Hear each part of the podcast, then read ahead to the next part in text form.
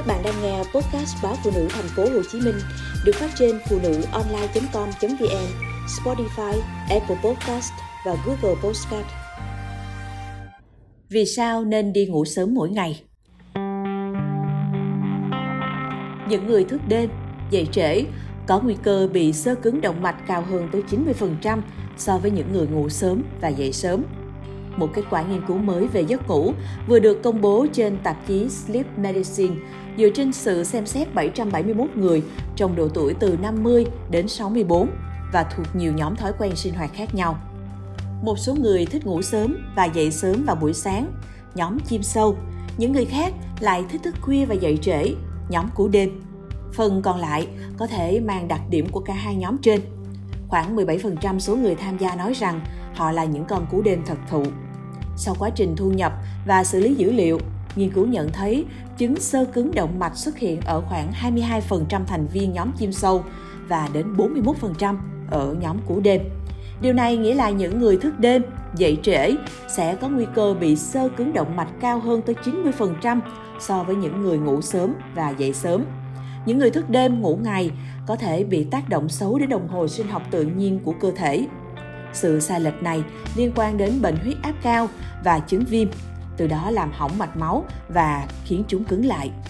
Các chất béo tích tụ gây ra sơ cứng động mạch, sau đó có thể vỡ ra dẫn đến cục máu đông, yếu tố nguy cơ trong những trường hợp đau tim và đột quỵ.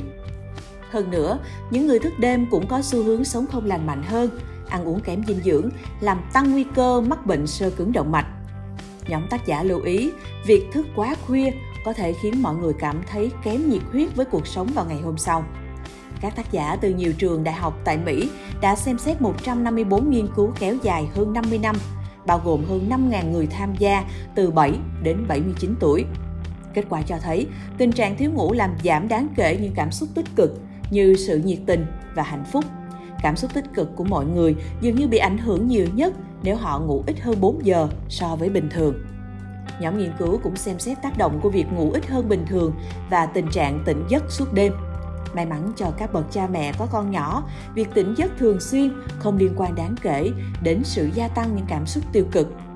Nhìn chung, việc ngủ đủ giấc từ 7 đến 8 giờ mỗi đêm có tác dụng bảo vệ cơ thể khỏi các vấn đề về tim mạch thông qua việc giảm tác dụng của hóc căng thẳng và giữ cho mạch máu không bị viêm.